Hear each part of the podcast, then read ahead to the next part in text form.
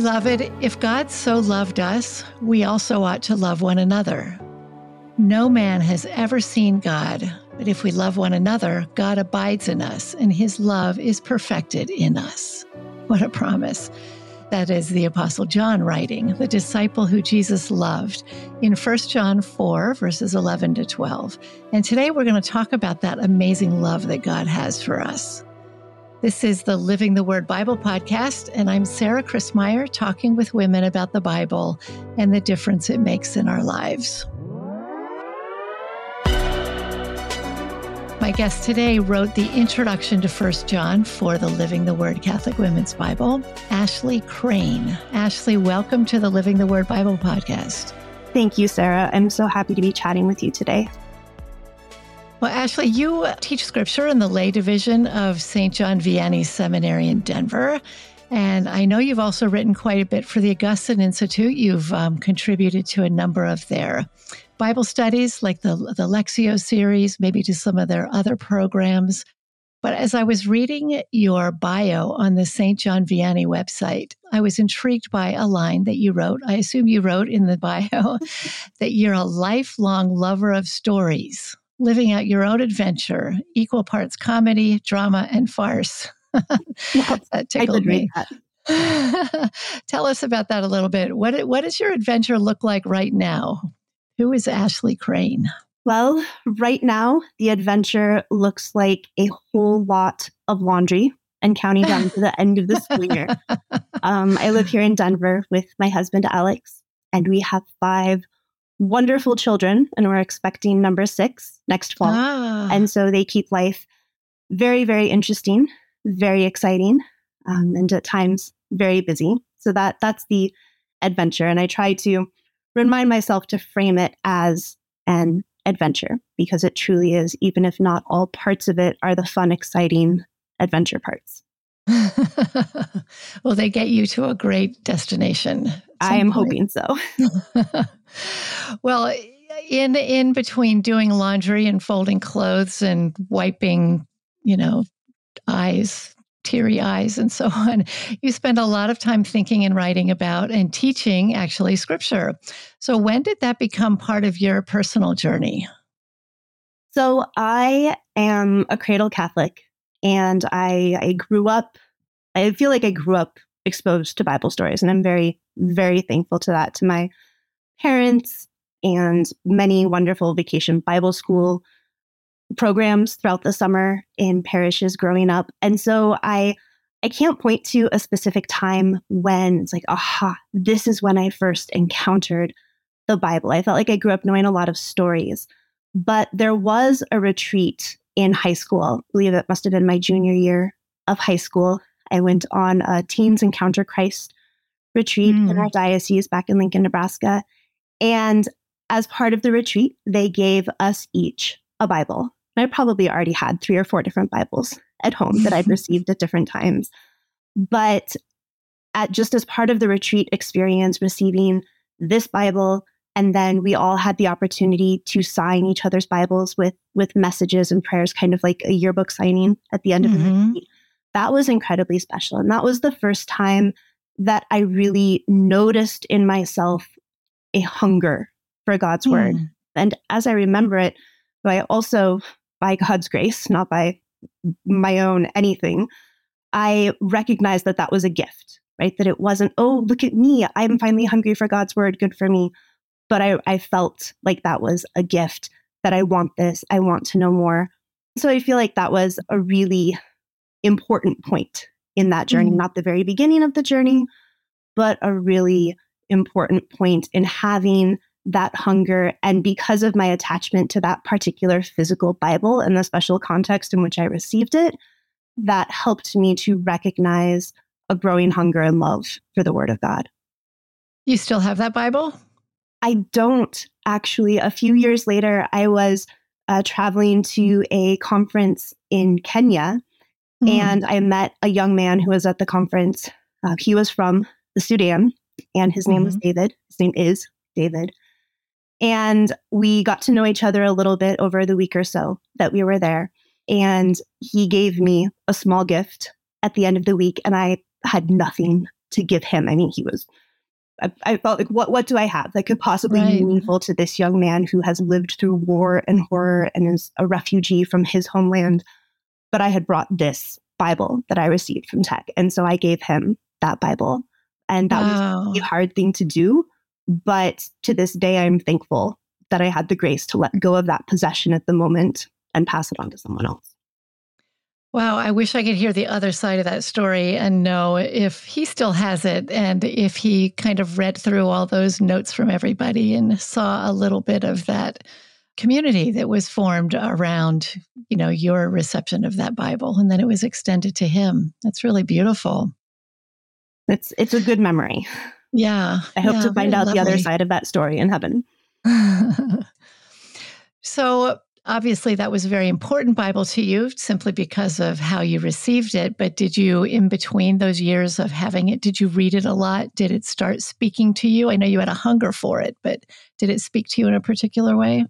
It kind of in stops and starts. It wasn't a consistent upward journey to a better knowledge and deeper love of Scripture. I was not consistent with it, but I did continue engaging with Scripture. And when I started college, I joined a Focus Bible study, and that continued to feed that hunger for God's Word and to begin to meet some of those needs, particularly in that community aspect through the Newman Center, through the Focus Bible studies, and then especially through a couple classes that one of the priests at the Newman Center and the Focus campus director there offered some classes to students. And the first one I took was one on salvation history. And I'd grown up knowing all of these Bible stories, but as separate stories, right? There's the story of Abraham, and there's the story of Moses, and then there's all these stories about Jesus. And I felt like I knew a lot about those stories, but the salvation history class in college was the first time that I saw them all put together as a big picture. And that, I don't think it's an exaggeration to say that that was life-changing for me, to see how they all fit together, to see how Jesus is prefigured in the Old Testament, and to begin to see just a very little bit how that story actually belonged to me too, right? That's the beginning of my story and not just a history of something that happened a long time ago. Unpack that a little bit. I mean, it is a beautiful thing to get to know that overall story and to know that it all fits together and it's not just some kind of random thing. But how did that affect you personally? Why was it life-changing? It was life-changing because instead of just intellectually knowing that the Catholic faith makes sense and what the Church teaches is true and that God is trustworthy, instead of just having those as being ideas that I agreed with, I saw how that was demonstrated by God's actions throughout history. Began to see just kind of a preview of, because there's only so much you can do in a semester-long course. I began to see that preview of how God had so carefully prepared his people for the fulfillment of his promises, and how all of that plays out in and through the life of Christ and his sacrifice. And then, because this was taught in the context of our Newman Center, and it started with kind of this really extensive Bible study on salvation history, and then the next semester there was a course on the teachings of the Catholic Church, kind of a basic doctrine and dogma kind of class.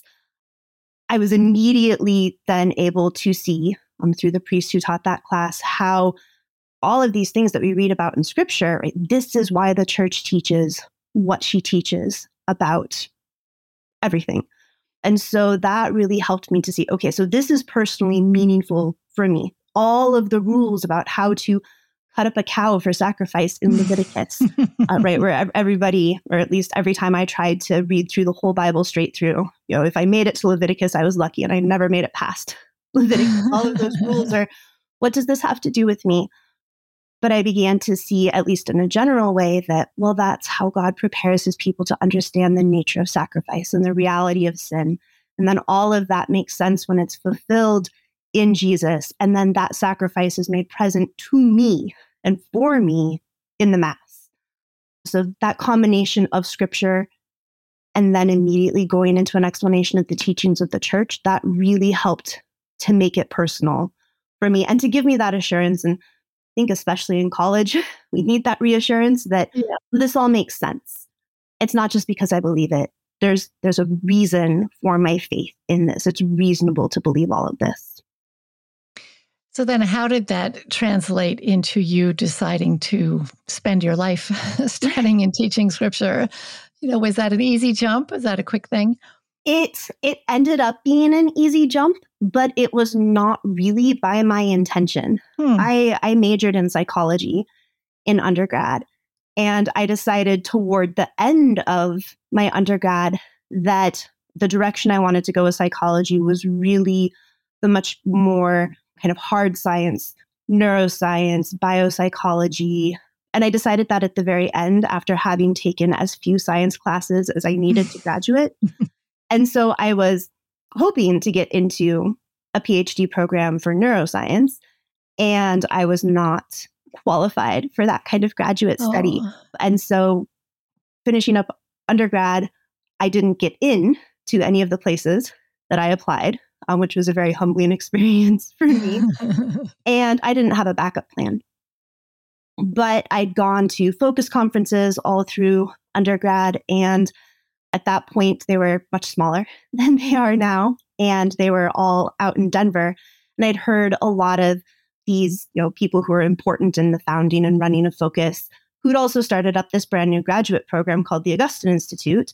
And I'd heard them speak over the years, and I thought, well, I could go get my master's in scripture. That would be a good thing to do while I figure out what I am supposed to do with the rest of my life, what I want to do.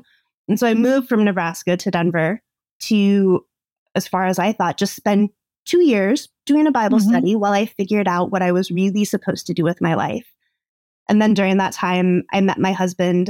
I found out about the lay division out here in Denver. I discovered a deeper love for scripture and the teaching of the church than I'd ever had before. And I found out, oh, this is what I am actually supposed to do with my life. Lovely how God would use, you know, something that you might have seen as first, you know, a downside, a setback in your life. And he used it to further you into the direction that he wanted you to go. Yeah. And maybe that is makes you more fulfilled than you would have been otherwise. Absolutely. I am thankful for those many prayers that God did not answer the way I wanted him to answer them. His plan was better. So I'm thinking about all those materials that you've written for particularly the Lectio program. The Augustine Institute, as some people may know, has a series of Bible studies, and they all come under the umbrella Lectio. And you've written a lot of the material. The writer of the material is kind of in the background a little bit. So it might have Dr. Edward Sri or, you know, somebody else as the speaker on the videos. But a very important part of those studies is the written materials that people take home, and it guides them in reading through scripture and answering questions and coming to a kind of a knowledge of it. Then that gets augmented and completed by the lecture. So what was the hardest part of that writing for you? By far, the hardest part of all of those writing projects was writing reflection and discussion questions for those materials. So it's not so much understanding what the book was about. I'm sure that was a big thing too, but the hardest part is writing the questions. And why is that? I'm not sure why it's the hardest part. I think part of it is the responsibility of trying to help someone engage with scripture. There's certainly a challenge to the teaching aspect, but I feel like I can have a lot of confidence in that because I have really good sources to go through. I don't have to come up with the answers to what does this passage in scripture really mean, or why does the church teach this, because scripture itself explains that, or all of these doctors of the church and the fathers and the saints. Right? There are people smarter and holier than I am who have the answers, and I've been given really good resources to go look for those answers, to help put people in touch with those answers. So I feel like that's much more black and white. But when it comes to writing questions to help kind of provoke that reflection, that discussion, to be part of inviting people deeper into scripture, that to me seems much less black and white, right? There's no one way that people engage with Scripture. And so it's also such, I feel, a heavy responsibility in a good way, but a heavy responsibility, because if it's not a meaningful question, if it's something that it can't just be yes or no, if it doesn't resonate in some way with a person, then that's a missed opportunity to develop a personal relationship with God through Scripture. My mom, for my entire life, my mom has always reminded me that I am not the Holy Spirit. And so I have to remind myself of that in writing. Like, it's not ultimately up to me whether someone grows deeper in their relationship with God through this, but I don't want to get in the way of that. And probably all of us have had experiences in a Bible study or a book club or a class somewhere with questions that are just a dead end, and they don't help us go deeper into the material. And I don't want to get in the way like that. I want people to encounter intimacy with God in Scripture. And that's a hard enough thing to do when you know the person directly. Like when my husband and I try to help our children do that in various ways, that's hard enough. But to do it for a broad audience when you know really nothing about that audience, I think is much more challenging. Well, I love that approach. And I guess the reason I'm asking these questions is that it would be easy to approach Scripture as simply an intellectual exercise. And you can do a lot of studying and read up on all those, you know, all those different resources that you're talking about and have these phenomenal teachers. But then you're essentially focusing on their word instead of the word. And so your job, as I see it, and I've thought a lot about it because I've worked with you on some of those. But our job, I guess, is kind of to teach them how to fish in a way, as opposed to simply feeding, and to come up with questions that help people to encounter the Lord in Scripture and to get a relationship with Him. And so just the fact that you said that makes me think that you have personally found, you know, met Jesus in the Word, and you have a relationship with Him. So I wonder if there are some things that you do when you're reading Scripture that then you apply to writing your questions that maybe could help some people who are listening just as they're reading, you know, 1 John or Genesis or something.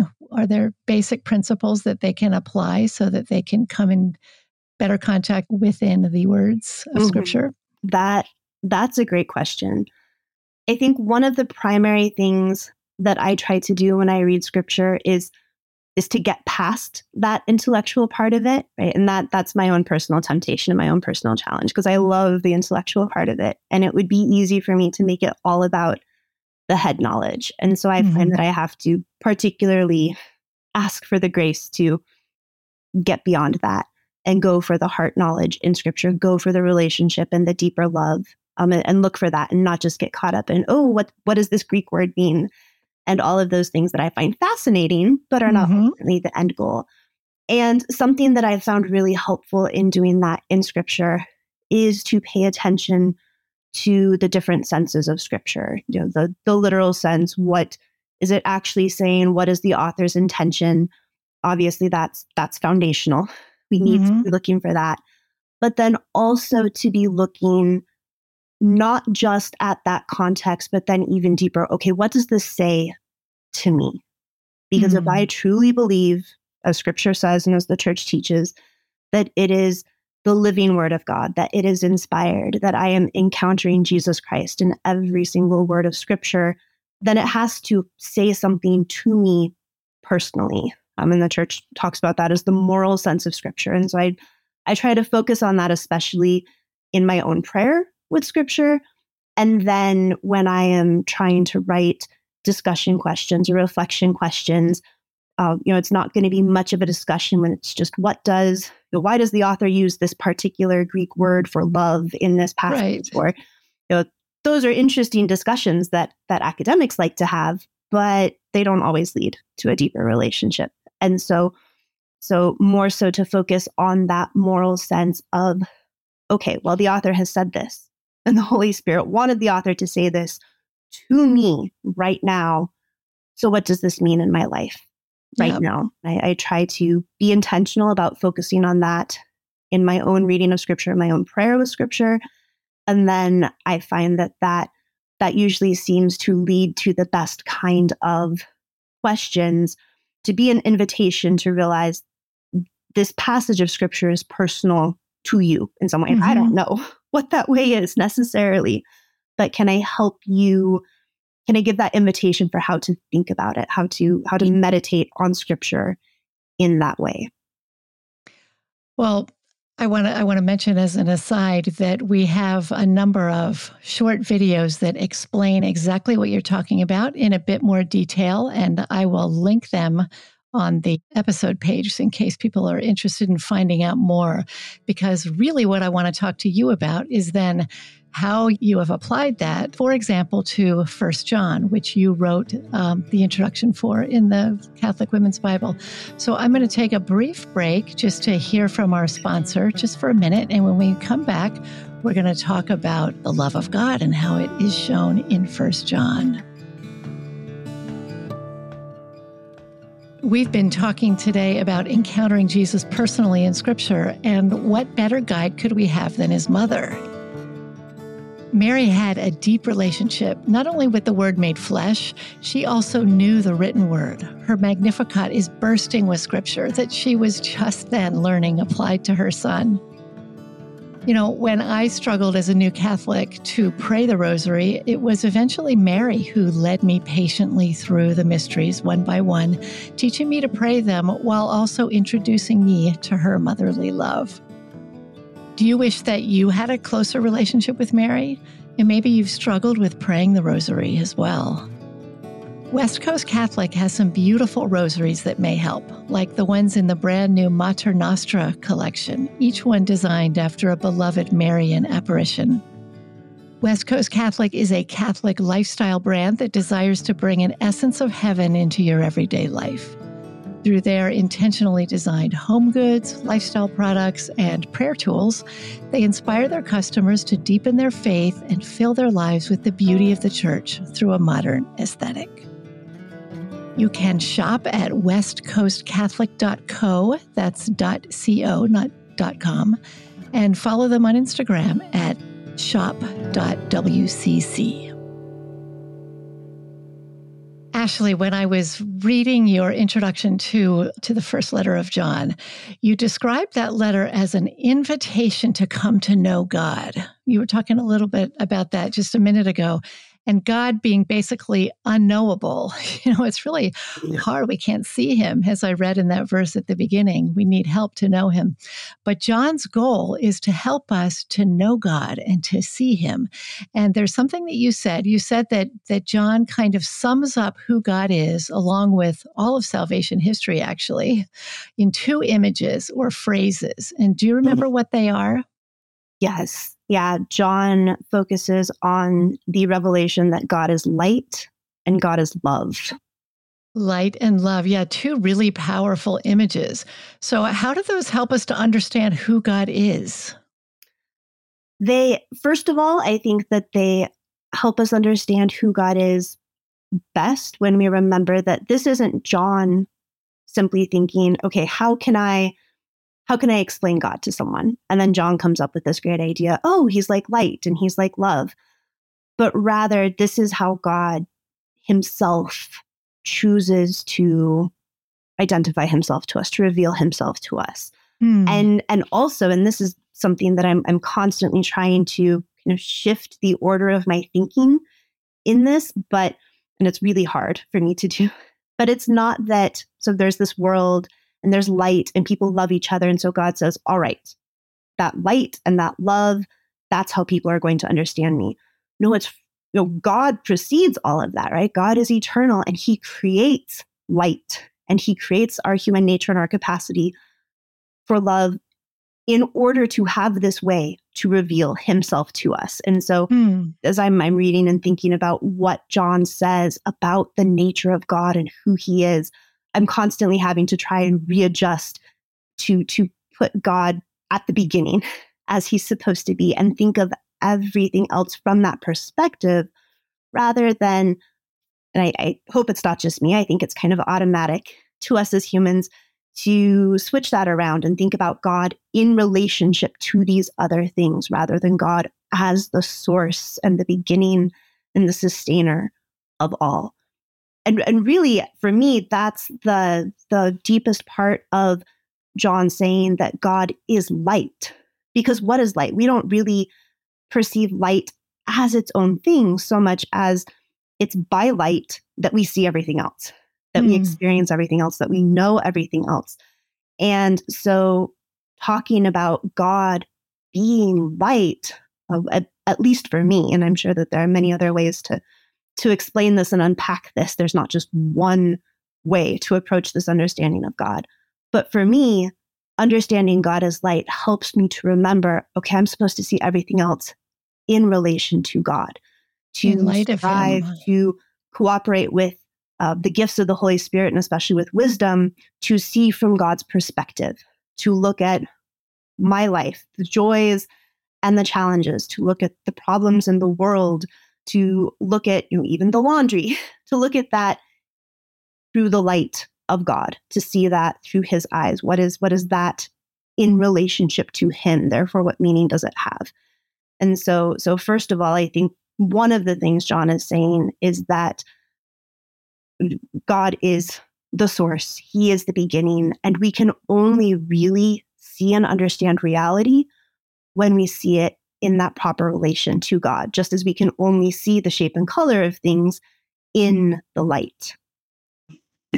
So we have at the beginning of Genesis, you spoke about the beginning a minute ago, and it made me think the first thing he did, God said, let there be light, and there was light, and yet he is light. And that light was only a reflection of him, or is something like him, because he has to be greater than what he created. Yes. It reveals a little bit about him to us, just even in the natural order of things. And what does it say in 1 John about God being light? The focus really seems to be even more on love, but John does talk about walking in the light. So the kind of the first part of his letter, he talks a little bit more about God as light. Then the second part, he talks a little bit more about God as love. In 1 John chapter 1, verse 5, he says, "This is the message we have heard from him and proclaimed to you, that God is light and in him is no darkness at all." The following verses, John's talking especially about sin and how if we want to be in God, to say we have fellowship or communion with God, then we need to reject that darkness of sin and be totally transformed in the light of God. And he has some really, really encouraging and hopeful words about how ready and willing God is to forgive us when we confess our sins. But he's also very strong on, we can't deny that we have sin. We can't deny our need for a savior. So I see there that he talks about God as light. And there's also this emphasis on truth, that light is the truth of who God is and who we are supposed to be in God, living a life conformed to him, in imitation of him, walking in the way that he has walked, which John also says. So if we find ourselves in a place of darkness, that's not of God. It's not of God, and it's not what God wants for us, and it's not what we're for. So God is light and God is love. How do they help us understand who God is in his essence, if he's someone that we can't see? Or maybe a better question might be, if we can kind of enter into that mystery, because we can't see him, but we have these images, these ways of trying to understand him by things that we can see and comprehend, like light and love. How does getting into that necessarily change us in response to that? I think most of all, it changes us by showing us how much we need to be conformed to God. And this is a really important point that John makes all throughout his letter, that we can't say that we have fellowship with God if we're walking in the darkness, right? It's not just an idea about God being light, but it means something about how we're supposed to live our lives. And then John also says in chapter 2, verse 3, by this we may be sure that we know him if we keep his commandments. And then he builds on that all throughout his letter, that how do we really know that we know who God is, that we know him in that biblical sense of knowing him in a relationship. How do we really know that we love him more than just saying that we do? All of that is by keeping his commandments, living in a way that is in accordance with his light and his love. And this isn't the first time John has said this, right? He even says in chapter 2, verse 7, "Beloved, I am writing you no new commandment." Everything John's saying in this letter, he's simply repeating what Jesus said throughout his public ministry, but especially at the Last Supper. And so one of the things that I love most about the first letter of John is that it seems to be John's own really beautiful, powerful homily on the gospel that he's already written, especially Jesus's words at the Last Supper in chapters 13 through 17 of John's gospel. But everything that he says in his letter is reiterating and building upon what Jesus said in those chapters in the gospel. And so John can just refer to these things that the Christians already know. They already know that God's commandment is to love one another as he has loved us. And so John unpacks that and helps us to realize that's how we know who God is. That's how we know that we are really in a relationship with him and living the life that he wants us to live when we are following that commandment, not only by saying that we are, not only by saying that we love our neighbors ourselves, but by actually living that out in every aspect of our lives. Yeah, and it's such a temptation, isn't it, to kind of straddle the two worlds. So yes, God, I will do what you want in this, but I just think this particular thing is better for me right now. And thank you very much. I'm going to keep on doing it. But according to that light darkness analogy, we're kind of in the shadows at that point. Mm-hmm. You know, and if we want to truly walk in the light, which also leads to goodness and health and happiness and joy, we need to step out of that darkness and step into the light by living the way that he created us to live. Mm-hmm. So it sounds harsh, but it's actually liberating because it helps us to live in light and in joy. Yes. And John even says that he's writing all of this so that his joy can be complete. Right? His joy as Jesus's, as a bishop. Or John's. Well, yeah, Jesus says it in the gospel, and then John says it at the beginning. Oh, he repeats it. This is so that my joy can be complete, so that you can know this and live in this freedom as well. Yeah. And I think that's an important point, because that needs to be at the heart of any efforts of evangelization that any of us participate in. Right? We're doing this not to win arguments, not to win points in some kind of grand score, but our joy will be more complete when others know this truth and find freedom in living according to God's love. Mm-hmm.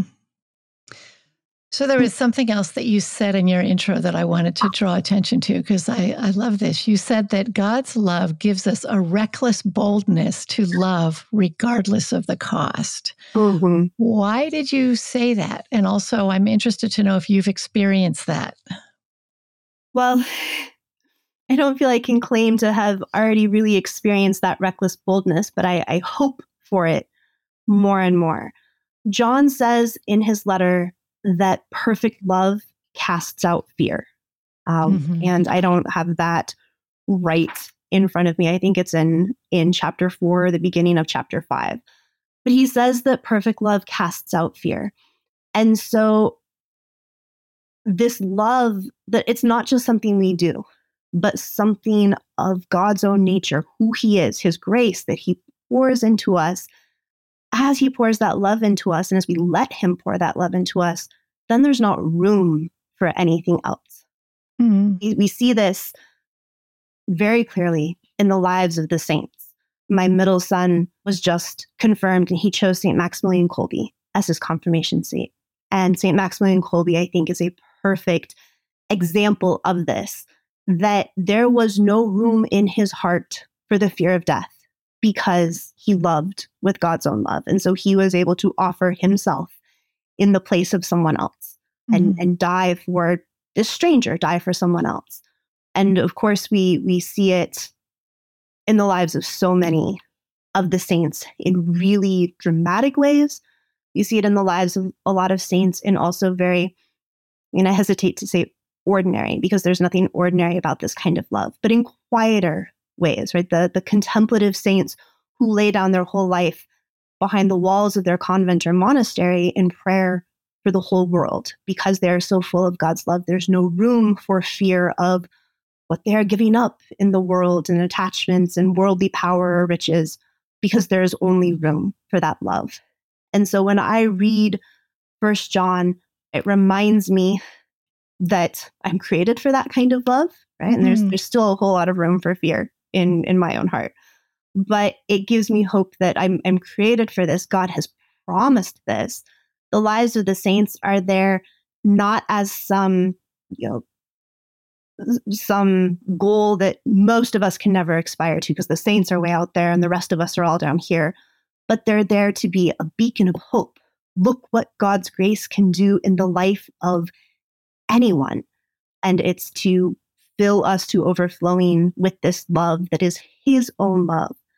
And I take so much comfort in that, because one thing that I learned about myself when I became a mother for the first time 12 and a half years ago was that I was not nearly as loving and gentle and patient of a person as I had previously thought that I was. I learned a whole lot about my failings and weaknesses as soon as I became a mother, and I'm continually learning about those failings and those weaknesses. And when I start to think about, I don't love my kids enough, I don't love my husband enough, I'm not patient enough, I'm not gentle enough, there's this temptation to even a kind of despair. I can't love them enough. I just can't do it. What I see when I'm reading 1 John is this promise of not that I have to love them that much, but that God wants to give me His own love with which to love my husband, my children. And I need to continually go back to Him for Him to pour His love into me. But I find that to be so incredibly encouraging. Like, it's not something I have to figure out how to do from some untapped resources deep within me. But I can only do it if I let God pour His own love into my heart. And then it is with the gift of His love that I'm called to love my husband and my children and others, right? The whole world, that I'm called to love my neighbors, myself, in whatever situation that happens to be. Well, unfortunately, He has written a love letter to us, right? So we do know of His love. And is there a particular spot in Scripture that you might go to when you really just need to hear that love firsthand from Him? I would point to the whole book of Psalms. Probably not helpful, because it's kind of a long book, but especially Psalm 139. Mm-hmm. Psalm 139 really gets specific about God's love. And sometimes when we hear God is love, sometimes it can sound kind of abstract or even kind of fluffy, because we've so watered down the idea of love in our world.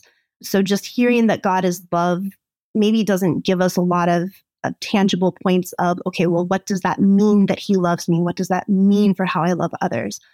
But I think Psalm 139 does a really beautiful job of getting into those specifics. Now, this is exactly what it means that God is love, not just in general, but for me, to me, in relation to me, and then how that's supposed to change who I am in relation to others. Yeah, it's nice because we read the gospel and we hear how much He loves us by what He did for us. But Psalm 139 really gets down to why He loves you and me and each one of us. And I would love to read that now. You might want to turn to Psalm 139 in your Bible to read along. But I hope people will look it up later, too. There's going to be a brief guide on the episode page on the website to help you meditate on that. But for now, maybe just listen really deeply and try to hear this word spoken to your heart, because this is God speaking. Well, it's the psalmist speaking to God about how much He loves him. But you'll hear in a minute. Let's pray together. And we ask, come, Holy Spirit, open our hearts and our minds to receive your word. O Lord, you have searched me and known me. You know when I sit down and when I rise up. You discern my thoughts from afar. You search out my path and my lying down and are acquainted with all my ways. For you formed my inward parts. You knitted me together in my mother's womb. I praise you, for I am wondrously made. Wonderful are your works. You know me right well. My frame was not hidden from you when I was being made in secret, intricately wrought in the depths of the earth. Your eyes beheld my unformed substance. In your book were written, every one of them, the days that were formed for me, when as yet there was none of them. How precious to me are your thoughts, O God! How vast is the sum of them! If I would count them, they are more than the sand. When I awake, I am still with you. Search me, O God, and know my heart. Try me and know my thoughts, and see if there be any wicked way in me, and lead me in the way everlasting. We thank you, Heavenly Father, for your personal, individual love and care for each one of us from the moment of conception all the way through our life. And we are so grateful for your word and for the life and strength it brings. Open our ears to hear and our hearts to receive and ponder what you say to us in Scripture. Give us the grace that we need to love and to live your word in our daily lives. Through our Lord Jesus Christ, the living Word. Amen. And Mary, Mother of the Word, pray for us. So thank you, Ashley, for sharing with the Living the Word community your thoughts on John and God's love and writing and everything else. Is there anything else that you'd like to add? Well, thank you so much, Sarah. This was such a joy to get to talk to you today and talk about one of my favorite books, partially because it is so small and often lost at the end of the Bible. So just thank you for this opportunity. You are so welcome. Where can people find the blog posts that you've written or the Bible studies that you've contributed to? So the Bible studies that I've contributed to and sacrament prep materials, they can find those through the Augustine Institute, through their website. I teach for the St. John Vianney Seminary Lay Division in Denver, Colorado, and I've also contributed many articles to their blog. So on their website, sjvlaydivision.org, there's information to contact me, and also the blog, which has many wonderful contributors and information about all of the classes that they offer, many of which are also offered online. So not limited to the Denver area, but available all over. Yes. Thank you for sharing that. And I think you're a wonderful writer. So I think it's worth going and looking up some of those articles and blog posts that you've written. Thank you, Sarah. So, well, thank you so much for joining me, and thank everyone for listening. This is Sarah Christmyer, and this has been the Living the Word Bible Podcast. I hope that you'll join us every Thursday for conversations with women who love and live God's Word. And also join our Instagram community at Living the Word Bible. And if you'd like to get a copy of either the Living the Word Catholic Women's Bible or the brand new Companion Journal, they are now available for $5 off each of them, and also free shipping if you go to avemariapress.com and use the promo code BiblePodcast, all one word. And this offer is good through the end of 2023. May God richly bless you as you read His Word.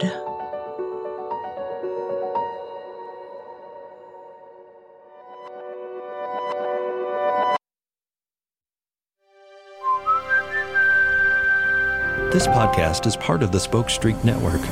For more great podcasts, visit spokestreet.com.